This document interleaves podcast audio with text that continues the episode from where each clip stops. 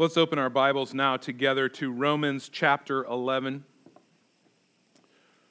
Romans chapter 11, we are continuing on in this glorious epistle that the Lord has given to us. And picking up where we left off last week at the end of chapter 10, we will be in verse number 1 this morning of Romans chapter 11. So, hear now the word of the Lord. I ask then, has God rejected his people? By no means. For I myself am an Israelite, a descendant of Abraham, a member of the tribe of Benjamin. God has not rejected his people whom he foreknew. Do you not know what the scripture says of Elijah, how he appeals to the God of Israel? Lord, they have killed your prophets. They have demolished your altars, and I alone am left, and they seek my life. But what is God's reply to him? I have kept for myself 7,000 men who have not bowed the knee to Baal. So, too, at the present time, there is a remnant chosen by grace. But if it is by grace, it is no longer on the basis of works. Otherwise, grace would no longer be grace. Let's pray together. Almighty God, thank you for your living, supernatural, and inerrant word. Lord, for this pure, perfect, good gift that you have given to us. Thank you, Lord, that, that your Spirit works through your word to accomplish all of your good purposes in us and through us. And we pray to that end that your Spirit, by your word, would transform us more and more into the likeness of Christ, even as we hear your word proclaimed this morning. And I pray for myself as I preach your word that the words of my mouth and the meditations of my heart would be pleasing in your sight, O Lord, my rock and my redeemer. In Jesus' name, amen. Well, we enter chapter 11 today, and, and that means we are entering what is the last of what is called the theological chapters of Romans. From, from chapter 10, 12 through the rest of the book, that's known as the practical portion of the book. And if you know anything about me, you know that I hate that deeply from the very pit of my soul. Doctrine and theology is intensely practical. There is nothing more practical than a right understanding of God, and that's what doctrine is. That's what theology is. It is what we believe about God. Nothing is more practical than that. And of course, Paul's, Paul's teaching about living the Christian life in chapters 12 through 16 is entirely built on the theology of chapters 1 through 11. Without that foundation of doctrine that Paul lays, all that follows is just a list of do's and don'ts. But, but all of God's do's and don'ts are therefore do's and therefore don'ts. Because this is true, here's how we live. And so to separate those two things upsets me on a deep level. But chapter 11 is also the last chapter in, in, in, a, in a little three chapter section in which Paul is addressing why is it that Israel, God's Old Testament covenant people, have rejected their Messiah? Why have they turned their back on the gospel? Paul's been addressing that issue for two chapters now as we have worked our way through Romans. Romans chapters 9, 10, and 11 form really from Paul a three part argument where Paul is giving three answers to this question why has Israel rejected God? And what does that mean about God? What does that mean about the promises of God? And so in, in chapter 9, if you'll remember, Paul says to us in, in his first answer, we must look at the sovereignty of God if we're going to understand what's going on with Israel, especially as it relates to God's electing love and mercy, whereby he chooses specific individuals for salvation according to his own good purposes. Paul's first answer in chapter 9 is we have to, we have to understand that. We have to look at that if we're going to understand this question. In chapter 10, his second answer has to do with man's responsibility, even uh, especially as it relates to the essential central nature of saving faith. And of course, in that chapter, he speaks of Israel's unbelief as the ultimate example of their disobedience to God. They would not obey God, and proof positive is they won't obey the gospel. They won't believe. It is, it is their knowing, willful disobedience to obey the gospel that Paul points to. That, that is why they refuse to call on the name of the Lord. That is why they refuse to believe, and that is why they have not received God's promised salvation. Now, in chapter 11, Paul makes another argument, another line of reasoning to help us understand Israel's rejection of the gospel and how that relates to the promises of God. But before we get into chapter 11, I want to address why this teaching is actually practical for us, because we might be tempted to think that it's not. Uh, we might be tempted to wonder how is the subject of Israel and the overall plan of God relevant for Christians living in northern Indiana in 2022? Well, what does that have to do with us? It's certainly not the kind of thing they're talking about in most churches this morning. So, so why does it matter? It might feel speculative, theoretical to you, disconnected from day to day living. So, so, what is it that we are supposed to learn from what God teaches here about his plan of salvation and Israel's part in that in particular? Well, well first, these chapters that, that we're studying together right now remind us of the importance of a vital relationship with God through the Lord Jesus Christ.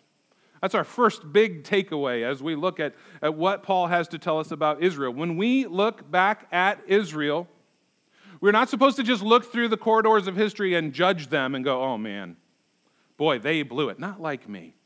Oh, not like us.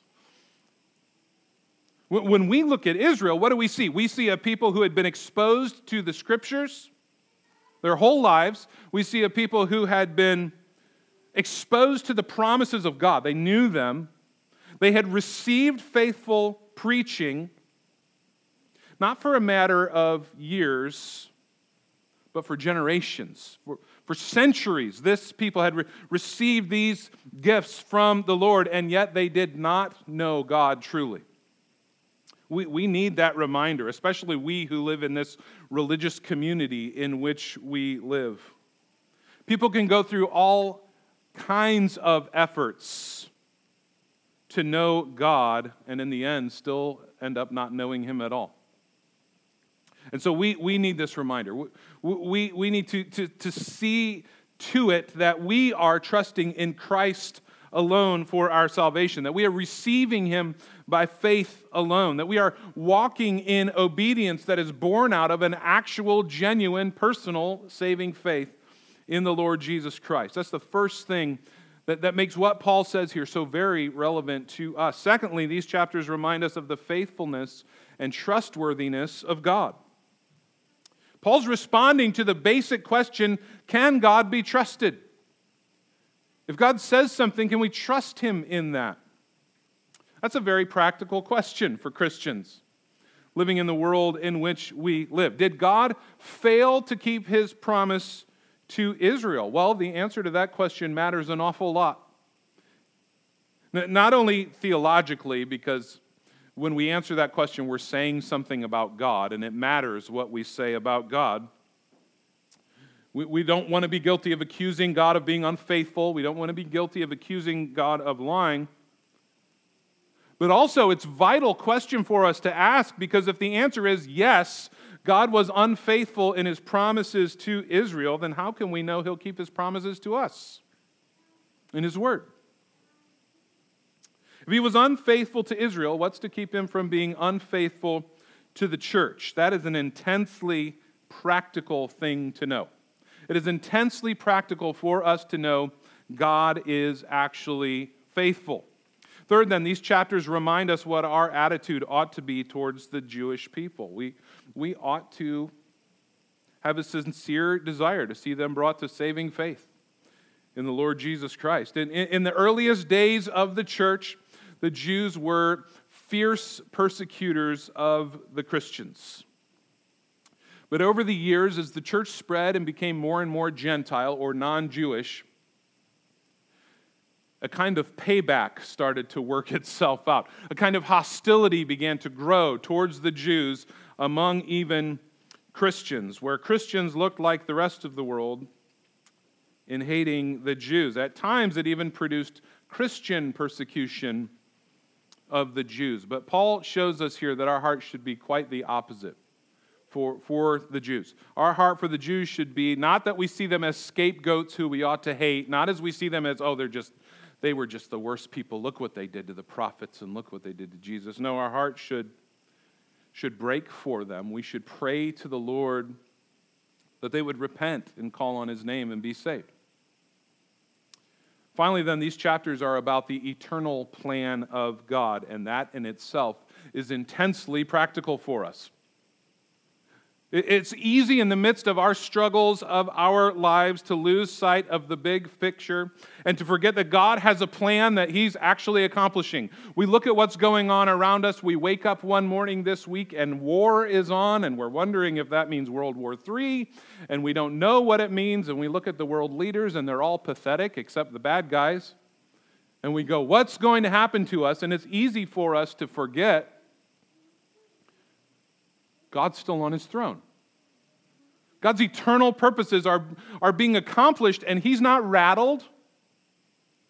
He hasn't lost track of what's going on with us. He's, he is faithful, and he has a plan that, that our lives are part of a much, much bigger plan. Our lives factor into this, this eternal, glorious, global plan of God, but it's a plan that's far bigger than our problems or our circumstances or our anxieties. Ultimately, it's not about us, it's, it's His plan. It's about His glory, His good purposes. And, and friends, it is refreshing to remind ourselves of that.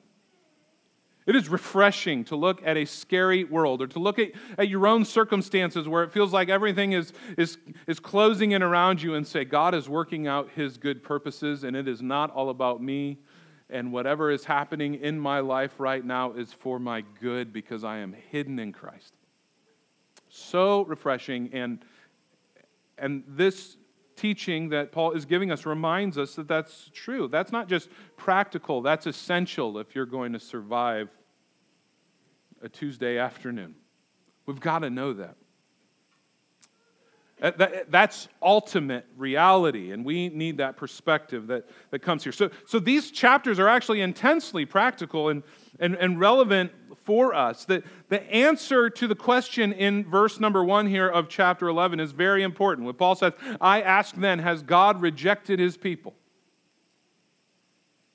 Because the answer to that is going to tell us about God's relationship to the church as well. And so, the heart of the issue for us is could God possibly reject the church? The church, capital C, us, Christians, his people, believers. That's a hugely important question, and Paul is going to answer it definitively. He's not going to waste time in answering it either. He's going to be really clear right up front before he launches into further teaching. And so, from chapter 9, Paul has been dealing with the role of Israel in the plan of God. And he's been, been answering the question of why it would be that God's old covenant people, the ones who'd been given the scripture, given the promises, given the law and the prophets, the ones through whom the Messiah, the Lord Jesus Christ, had come in the flesh, how could this people reject the gospel? How could this people reject the Messiah? How, how could this privileged people find themselves outside the camp when it comes to salvation? Had God's promises failed them? And he's been giving us a helpful framework to think through this issue.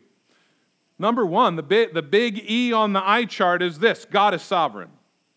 So Paul says, You want to understand it? Look at God's sovereignty. Paul says this is all part of God's mysterious plan, and it's way bigger than we are. We need to trust him in it. Chapter 10, then he says, now, the next level, look at man's responsibility. God has made himself known. It's clear. Everyone knows. And so man is 100% responsible for his unbelief. Mankind is responsible before the Lord to believe him and to obey him, but Israel, in her disobedience, refused to believe. And now in chapter 11, Paul is going to restate the question himself. Verse 1 I ask then, has God rejected his people? And his answer is emphatic. Those next words, by no means. There's no stronger expression he could have used in the Greek. By no means. Absolutely not. And then Paul's going to offer us in, in this passage four proofs that God did not reject his people. First is, is a personal proof. Looking at it, verse 1, I ask then, has God rejected his people? By no means, for I myself am an Israelite, a descendant of Abraham, a member of the tribe of Benjamin.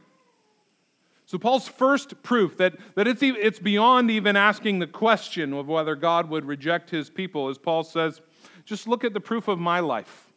Just look at me. Paul is a full blooded Jew. He's a Jew's Jew.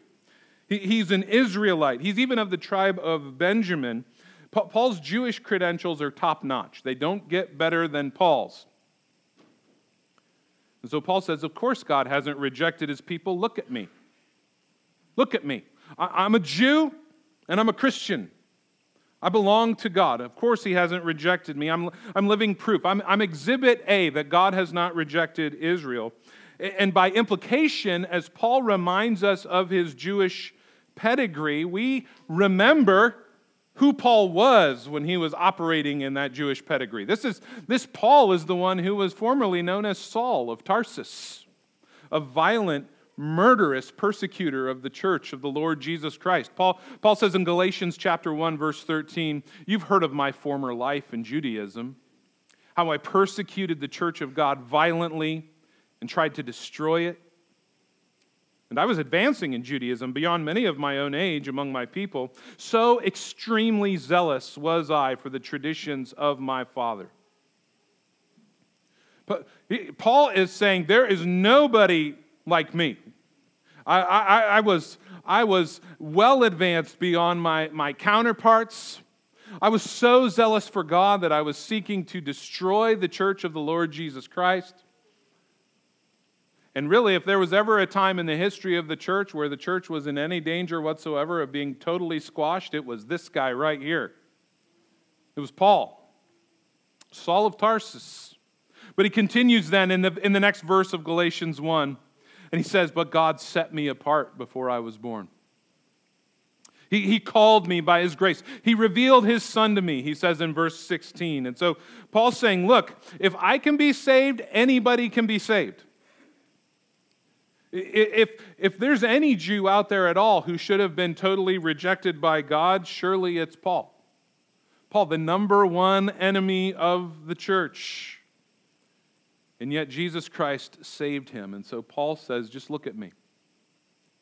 His own salvation is proof that God hasn't rejected his people. You, you know the story of the Apostle Paul traveling on the road to Damascus.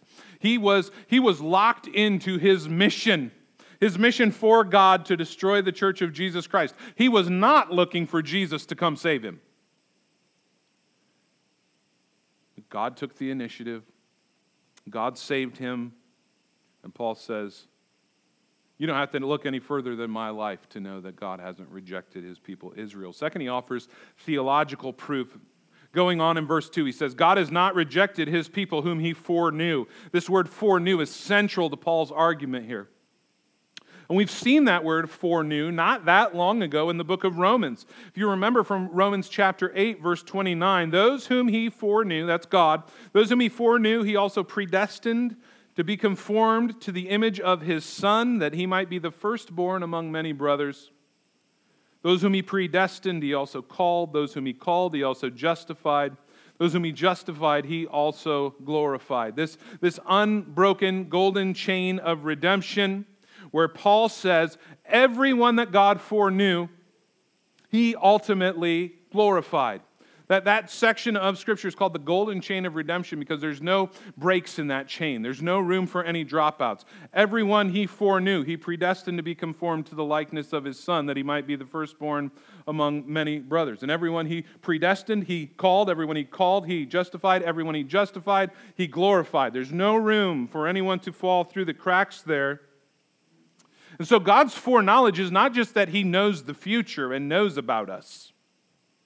That's not what it means. It's, it's His for love for individuals, His eternal love for individuals from before the foundation of the world. It is, it is His foreknowledge is God setting His saving affections on a person. That's why Paul can say, everyone that He foreknew, He ultimately glorified. And God, Paul says if God has set his saving affections on a person from before the foundations of the earth, he will surely not reject that person. God saves his elect, whether they're Jew or Gentile. He will, he will never reject those whom he has fixed his saving love on. God is not fickle. He will accomplish his saving purposes. And so that's Paul's second line of argument. It's this theological proof that God has, has foreknown individuals that he will never throw out, Jews and Gentiles. Third, then, he continues in verse 2, offering biblical proof. Do you not know what the scripture says of Elijah? How he appeals to God against Israel. Lord, they have killed your prophets and have demolished your altars. I alone am left, and they seek my life. But what is God's reply to him? I have kept for myself 7,000 men who've not bowed the knee to Baal. So, so Paul points to this time of great wickedness and apostasy in Israel during the reign of wicked King Ahab and his evil wife Jezebel. During this time, the worship of Baal, this false god, was, was flourishing, and Jezebel was destroying God's altars, killing God's prophets. You might remember in that story, Elijah faced down the prophets of Baal in this amazing showdown where they build altars and have a showdown. Who's God's going to show up, the God of Israel or Baal? God shows himself to be the one true God, sending fire from heaven to consume Elijah's sacrifice. The false prophets of Baal are all executed. It's a glorious day for Elijah, a major victory. God has shown himself powerful. He has exposed Baal to be a fraud. And within 24 hours, Jezebel uh, has immediately threatened to kill Elijah. And what does he do? He runs away and he hides and he cries out to the Lord and he says, Look at Israel. Look around. I'm the only one. It's me. That's it. I'm all alone. They have all rejected you. They have all abandoned you. I am alone. They all want to kill me. He felt isolated. He felt alone, and he did not have all the facts. And God reveals that to him in that moment. He said, I'm the only one that worships the true God. Everyone else is worshiping the Baals of Canaan. All of Israel, they have turned their back on you, God. I alone am left. And in verse 4, God corrects him verse 4 here in, in uh, Romans chapter 11. And he says, I've kept for myself 7,000 men who, are not, who have not bowed the knee to Baal. And Paul actually inserts some words here. So, some words that, if we just read the Old Testament account, are not there. But Paul inserts them as he, as he recounts this story. Paul inserts these words, for myself, into that equation. I have kept for myself 7,000 men who have not bowed the knee to Baal. He, he's emphasizing something for us that is really important. it's God's grace that has kept them, these 7,000. Elijah and these 7,000 are, are, not kept, are, are, are not still in the faith because there's something wonderful about them that's not true of everyone else in Israel, because they're such smart and good and decent and moral people. Notice God's grace. He has, he has kept them for himself. And friends, we look around at the world today and it might look like all the world has surrendered to Baal. We, we see it in, in all kinds of ways. In fact, what's going on in the Holocaust of abortion is just Baal worship. They're, they're, they're doing the same things that, that, that went on there. And we may look around and say, there's nobody left. There's nobody left. The whole world has gone to Baal. But we need to remember not to judge by appearance alone because God will not reject his people. God would say to us, No, I've got 7,000. They're mine. I've kept them for myself. God keeps them for himself. God keeps a remnant for himself. He doesn't save everyone, but he does save his elect. He will keep them for himself. There is always a remnant saved by God all throughout history. there has always been a remnant that God has kept for himself. People who worship God, who obey God, who serve God, who oppose Baal and his false prophets, who are a light in a dark and evil world, who are a city set on a hill. And God has a remnant in every generation of redemptive history. Always has, always will. And so Paul points to Elijah, and then he looks at the Jewish Christians of his day, people like himself, and he says, Here's your proof God hasn't rejected his people. Here it is right here. This is the remnant that God is keeping for himself even today. And, and he draws the conclusion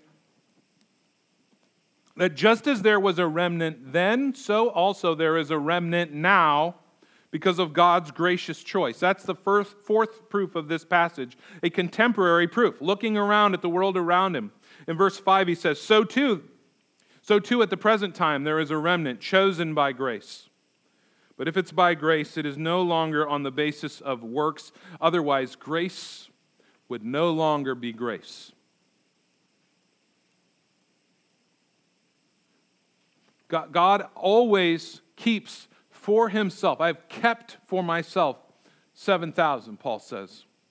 And then he says, So now today, there's a remnant saved by grace. It's the only way anyone is saved. That's why Paul says what he says in verse 6. If it's by grace, it's no longer on the basis of works, otherwise, grace would not be grace. We need to understand what grace is.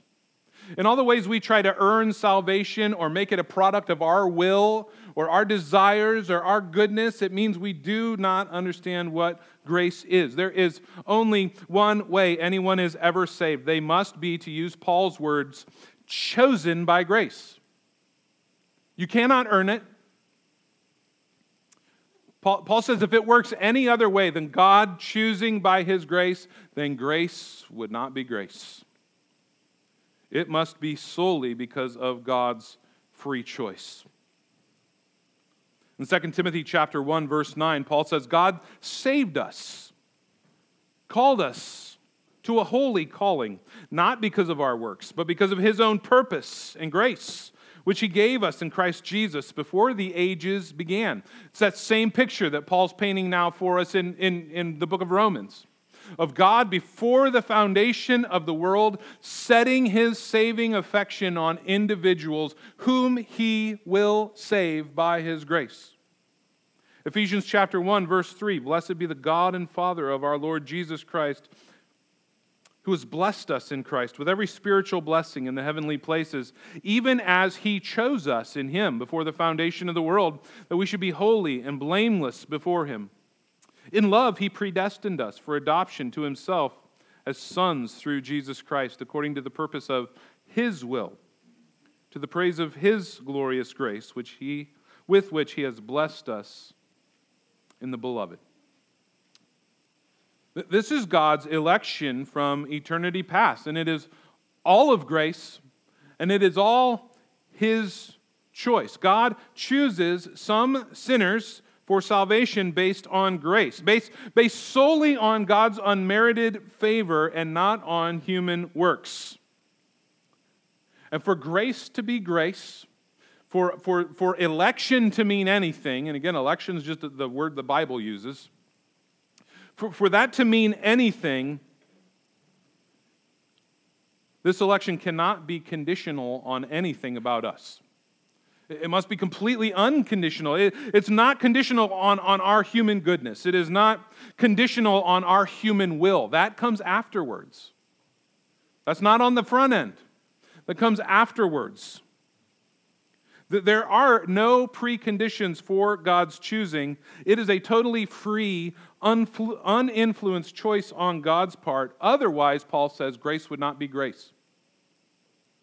If God just looked through the corridor of time and the, the way many people deal with, because we all have to deal with the fact that the Bible talks about the elect and election and predestination. These are Bible words that make, a, make some people cringe, but they're in our Bibles, so we should actually feel good when we read them instead of cringing. But the way they want to deal with it because they want to elevate man's will to the highest possible standard, is to say, God just looks through the corridor of time, he sees who will believe him, and he retroactively chooses them. The, problems with that are so significant, it's almost an irrational thought. It, it does what Paul says here makes grace no longer grace. It makes election no longer election. It means God looked into the future, learned something about you, and then picked you for his team based on how good you were. If we can't see that there's a problem with that, we need to do a little time thinking about the issue. No, no, it must be the uninfluenced choice of God, setting his saving affection on individuals, or as grace is not grace, it is earned. Or else all the glory does not belong to God, we get a little bit of it. Or else election is a meaningless word, and why would the Bible talk about it? But Paul's point here, and this is so glorious, is if God has fixed his saving affection on someone, if God has foreknown someone, foreloved someone, if he has elected them for salvation, then he will never, ever reject them. Every single elect person will be saved. Uh, election is what Paul, the, the, the turn of phrase Paul uses in this passage is exactly what election means chosen by grace. That's the language Paul used in, his, in this passage here. It means to be chosen by grace. It speaks of God's initiative, it's His doing. It, he starts the process, it is His choice. And, and only the elect of God will be saved, no one else. But, friends, all of the elect of God will be saved, Jew or Gentile. All that God has set his saving affection on will be saved. Salvation from beginning to end is of grace. It's never based on human works. It is never the product of human will. Paul says in Ephesians chapter 2 verse 8, "By grace you've been saved through faith. This is not your own doing. It's the gift of God." Not the result of works, so that no one can boast. Philippians 1 6, he says, I'm sure of this, that he who began a good work in you will bring it to completion on the day of Jesus Christ. Chapter 2 of Philippians, verse 12, he says, Work out your own salvation with fear and trembling, for it's God who works in you both to will and to work for his good pleasure. So, do humans have will? Yes.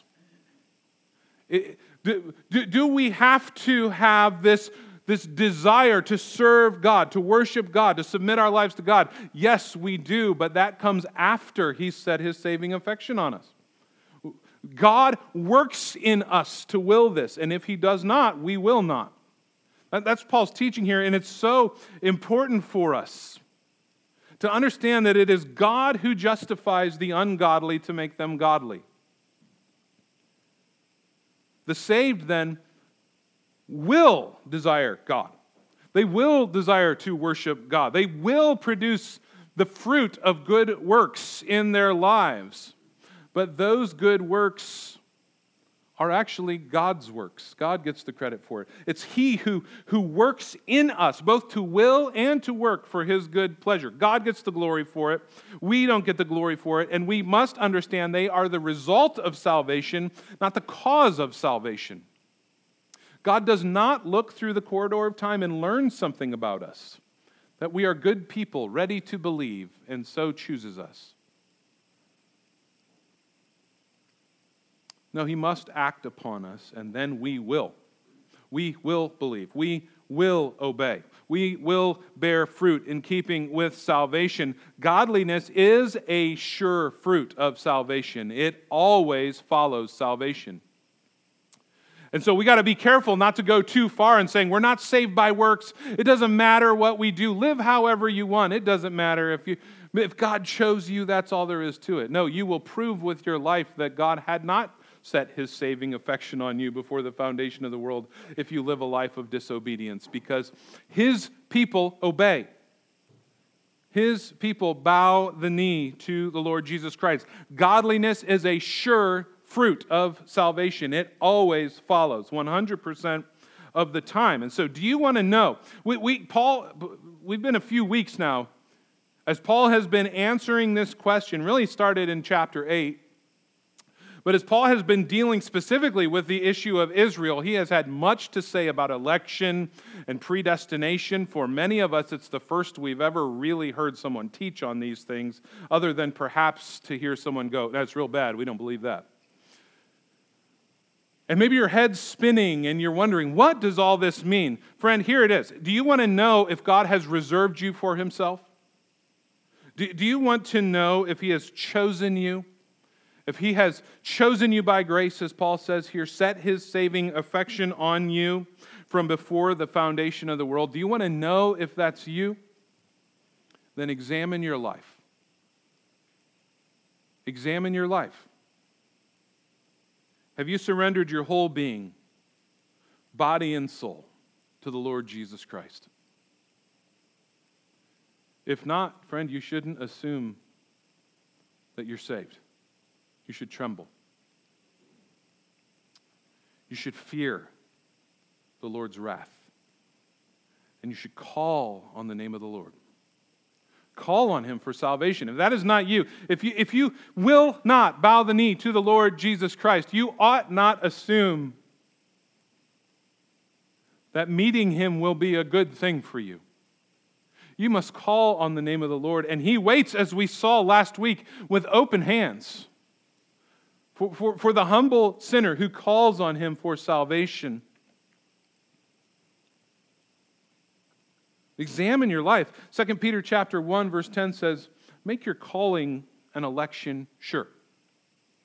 Oh, there's no fatalism in Scripture when, when it comes to the topic of election. When Paul brings up God's sovereign electing love, God choosing the individuals whom he will save, in chapter 9, he goes right on in chapter 10 and says Israel's 100% responsible for her unbelief. Would that they would just call on the name of the Lord. Peter says, make your calling and election sure. He doesn't say, spend your whole time just wandering. Am I in or am I out? Did I ever have a shot in the first place? Call on the name of the Lord. Make your calling and election sure. You want to know that He set His saving affection on you before the foundation of the world and that He will never reject you or toss you out, that your standing with God is as rock solid as the Lord Jesus Christ's is. Do you want that to be true of you? Then call on the name of the Lord. Make your calling and election sure. Walk in obedience, obey His word, obey His commands, surrender all of your life to Him. We, we start getting into theoretical thinking when it comes to this topic. And we start thinking, what does it mean about this person? And what does it mean about that person? And it becomes difficult for us to, to believe the clear teaching of Scripture because we got all this thinking going on in our head that, that's clouding our minds, these vain questions like Paul has, has brought up in Romans chapter 9. Is that really fair? What does that mean about God? Friends, we're not responsible for anyone else's calling and election. We're to make our own calling and election sure. The question is do we love God? Do we keep His commandments? That's the test. That, that, that's how we know. It's the obedience of faith. That's how we make our calling and election sure. The obedience of faith.